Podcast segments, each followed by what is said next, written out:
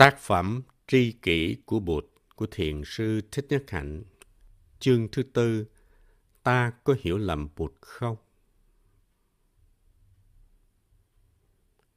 Nghệ thuật nói Pháp và nghe Pháp. Giáo Pháp của Đức Như Lai được Ngài diễn bài một cách khéo léo nên được gọi là thiện thuyết. Trong khi tán dương Pháp, nếu ta diễn bài không đủ khéo thì người nghe có thể hiểu lầm và điều đó sẽ có hại cho họ.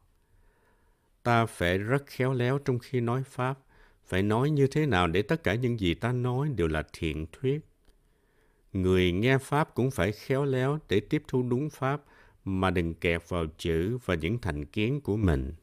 Phải có sự cộng tác giữa người nói Pháp và người nghe Pháp. Người nói Pháp phải thấy được tâm tư của người nghe Pháp. Ta nói như thế nào để những gì ta nói lọt vô trái tim của người nghe Pháp. Người nghe Pháp phải mở trái tim ra, buông bỏ những tư kiến của mình thì mới có cơ hội tiếp nhận chánh Pháp. Nếu không, thì những gì ta thu nhận sẽ trở thành có hại. Kinh Người Bắt Rắn có kể câu chuyện thầy Alesa đã hiểu sai lời Bụt dạy và hành trì sai, rồi cứng đầu không chịu nghe lời khuyên nhủ của các thầy khác. Bụt cho gọi thầy Alesa lại và nói, tôi không nói như vậy, tại sao thầy lại hiểu như vậy? Và Ngài đưa ra ví dụ về một người bắt rắn. Nếu không biết cách bắt rắn, thì người đó sẽ bị rắn cắn chết. Khi gặp một con rắn, thì người biết cách bắt rắn sẽ dùng một cây chĩa hai để đè đầu con rắn xuống và bắt ngay cái đầu của nó, chứ đừng bắt đuôi của rắn.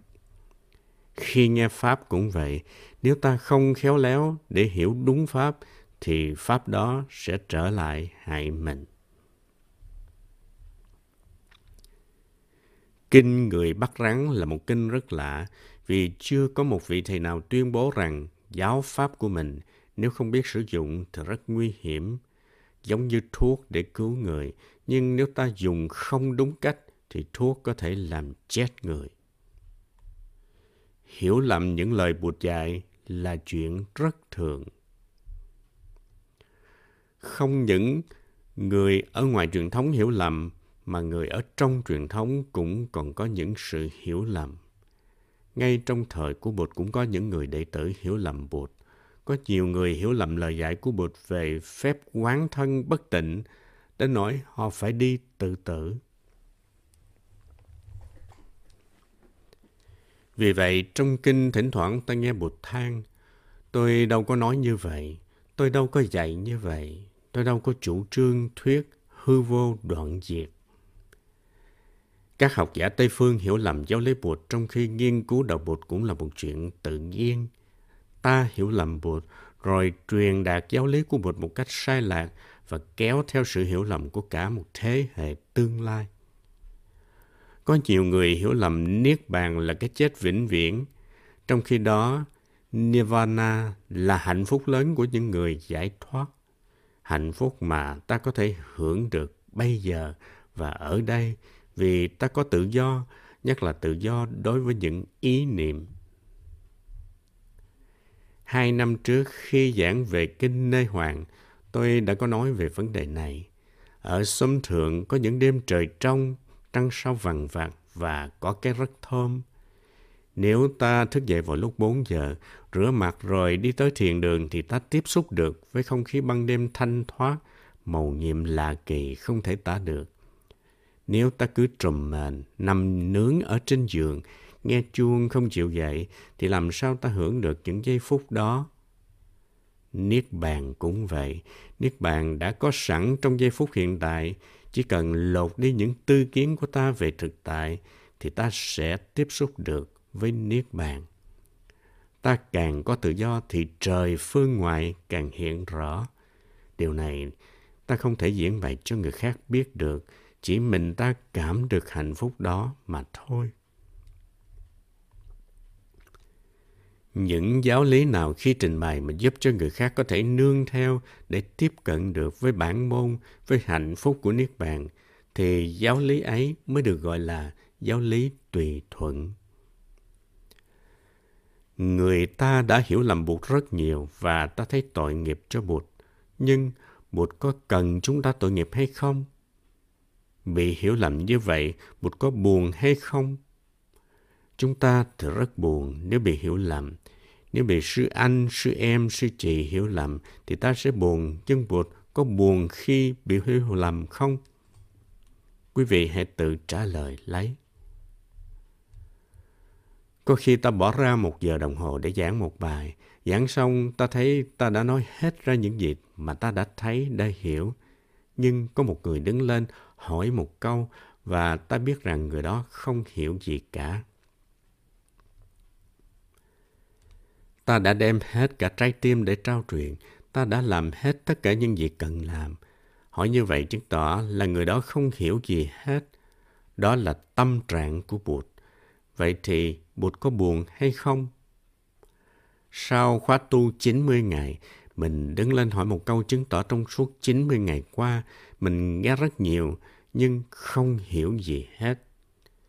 Chuyện này xảy ra rất thường. Buồn hay không buồn có phải là vấn đề hay không?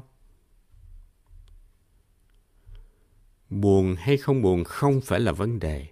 Vấn đề là làm sao để giúp cho người kia hiểu được. Tuy hôm nay người đó chưa hiểu, nhưng có thể ngày mai người đó đi vấp phải một cục đá và sẽ hiểu. Cục đá có thể là một điều bất như ý xảy ra trong cuộc đời của người đó. Nhờ gặp chuyện bất như ý mà tự nhiên ta bừng tỉnh và hiểu được. Nếu Bụt bị hiểu lầm mà Bụt không buồn thì tại sao ta chỉ mới bị hiểu lầm có một chút mà ta lại buồn quá như vậy? Hôm nay người ta chưa hiểu, nhưng ngày mai người ta sẽ hiểu. Nếu người ta chưa hiểu thì ta cũng đừng buồn. Ta sẽ tìm đủ cách để giúp người ta hiểu được. Ta đừng nổi nóng, ta đừng giận. Có người nói, trên đời này không có ai hiểu tôi hết. Tôi không có người tri kỷ. Vì vậy, khóa tu này có chủ đề, ta có phải là tri kỷ của Bụt không? Đôi khi ta chắc mẩm là ta đã hiểu được Bụt rồi. Lấy râu ông nọ cắm càm bà kia. Thỉnh thoảng trong kinh ta bắt được những con sâu rộm rất lớn, như trong kinh Nikaya 36 có một đoạn nói Đức Thế Tôn kể lại quá trình tu tập của Ngài trước khi Ngài thành đạo. Có một lần Đức Thế Tôn đã dùng những phương pháp bạo động để đè nén thân tâm của mình, nhưng Ngài không thành công mà còn làm tăng thêm khổ đau. Tôi nghĩ tại sao tôi không ngậm cứng 2 hàm răng lại, lưỡi đè sát nóc họng, lấy tâm mà quật ngã tâm, lấy tâm mà đàn áp tâm. Rồi như một người lực lưỡng có thể nắm lấy đầu và 2 vai của một người yếu hơn, mà chế ngự người ấy, ép buộc người ấy phải tùng phục, đàn áp người ấy. Tôi đã ngậm cứng 2 hàm răng lại, lưỡi đè sát nóc họng, rồi cố sức lấy tâm mà quật ngã tâm, đánh bại tâm. Mồ hôi tôi chảy ra nhễ nhại khi tôi làm như vậy, dù năng lực tuôn ra đầy dẫy trong tôi, dù chánh niệm vẫn được duy trì không đứt đoạn, nhưng thân tâm tôi vẫn bất an và tôi kiệt sức vì những cố gắng mệt nhọc đó. Những cảm thọ khổ đau như thế phát sinh thêm trong tôi và vẫn không có tác dụng điều phục được tâm tôi. Bụt đã kể lại kinh nghiệm của Ngài và khuyên chúng ta đừng nên dùng phương pháp bạo động để trấn áp thân và tâm của mình. Nhưng đoạn này lại được đưa vào trong kinh như là một phương pháp rất hay. Như trong kinh Sutta MN 20, bản tiếng Hán là kinh Tăng Thượng Tâm của Trung A Hàm có lặp lại.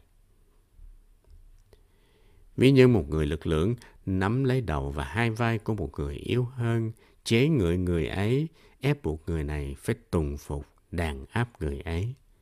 Này các vị khất sĩ, nếu vị khất sĩ trong khi quan sát, quán chiếu để đình chỉ các tư tưởng bất thiện liên hệ tới ái dục và sân hận mà các tư tưởng ấy vẫn tiếp tục phát khởi, thì vị khất sĩ ấy phải nghiến răng, lưỡi đè sát nóc họng, cố sức lấy tâm hoặc ngã tâm và đánh bại tâm.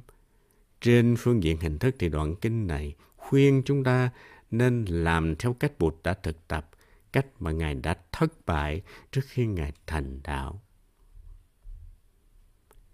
Trong Hán Tạng Kinh Niệm Xứ, tức kinh thứ 98 của Trung A Hàm, và kinh Niệm Thân, tức kinh thứ 8 của Trung A Hàm, cũng lặp lại đoạn trên và nói đó là phương pháp mà chúng ta nên làm. Vị khất sĩ quán niệm thân trong thân, ngậm khít hai hàm răng lại, lưỡi áp vào nóc họng, lấy tâm mà chế ngự tâm, đối trị tâm, tiêu diệt và đoạn dứt tâm. Như hai người lực lưỡng nắm lấy một người sức yếu, chế ngự người này hoàn toàn một cách tự do. Vị ấy ngậm khít hai hàm răng lại, để lưỡi trên nóc họng, lấy tâm mà chế ngự tâm, đè nén tâm, đối trị tâm. Vậy mà đoạn kinh này đã được đưa vào trong kinh Vitakkhasantana MN 20, tương đương với kinh Tăng Thượng Tâm trong Hán Tạng Trung A Hàm 101, để khuyên người ta nên thực tập theo cách đó. Nguy hiểm hơn nữa là đoạn kinh ấy cũng đi vào trong kinh Niệm Thân Trung A Hàm 8, tương đương với kinh Kaya Gattasati MN 119 và trong cả kinh Niệm Xứ Trung A Hàm 98, một kinh thực tập căn bản về thiền. Oan ức cho Bụt biết chừng nào. Đó là một trong những con sâu rất lớn mà ta thấy có mặt trong rất là nhiều kinh. Khi học, chúng ta phải nên học với tinh thần của một học giả. Chúng ta có phải là tri kỷ của Bụt không? Thật ra người ta đã hiểu lầm Bụt rất nhiều. Không phải chỉ những người ngoài đã Bụt hiểu lầm, mà trong chính cái hàng đệ tử của Bụt cũng hiểu lầm Bụt. Có thể nói là đa số đã hiểu lầm Bụt. Điều này được ghi lại trong kinh. Bụt không dạy như vậy, nhưng người ta nói Bụt dạy như vậy, rất là oan cho Bụt. Chúng ta có hiểu được Bụt không? Đó là câu hỏi. Chúng ta không thể nói, chỉ có tôi mới hiểu được Bụt thôi. Chúng ta không chắc, nên chúng ta phải rất cẩn thận. Trong khóa tu này, chúng ta phải rất khiêm cung và tìm cách để có thể trở thành một đệ tử có khả năng hiểu được thầy của mình, tức là Bụt Thích Ca. Không những nhiều thành phần trong 6 phái triết học đương thời hiểu lầm rằng Bụt chủ trương thuyết hư vô đoạn diệt, mà chính nhiều vị trong hàng đệ tử xuất gia của người cũng đã hiểu lầm như thế. Ví dụ thầy Yamaka chẳng hạn. Kinh Tương Ưng Bộ S3109 có ghi lại chuyện của thầy Yamaka. Thầy này tin rằng một vị xuất gia thành đạo giải thoát rồi thì khi chết không còn lại gì nữa, nghĩa là đoạn diệt hoàn toàn. Một số các thầy khuyên thầy Yamaka nên buông bỏ tà kiến ấy, nhưng thầy cứng đầu không chịu. Thầy vẫn tin rằng kiến giải của thầy là trung thực với kiến giải của Đức Thế Tôn. Sau cùng, nhờ thầy Xá Lợi Phất khai thị, thầy mới chịu buông bỏ tà kiến đoạn diệt ấy.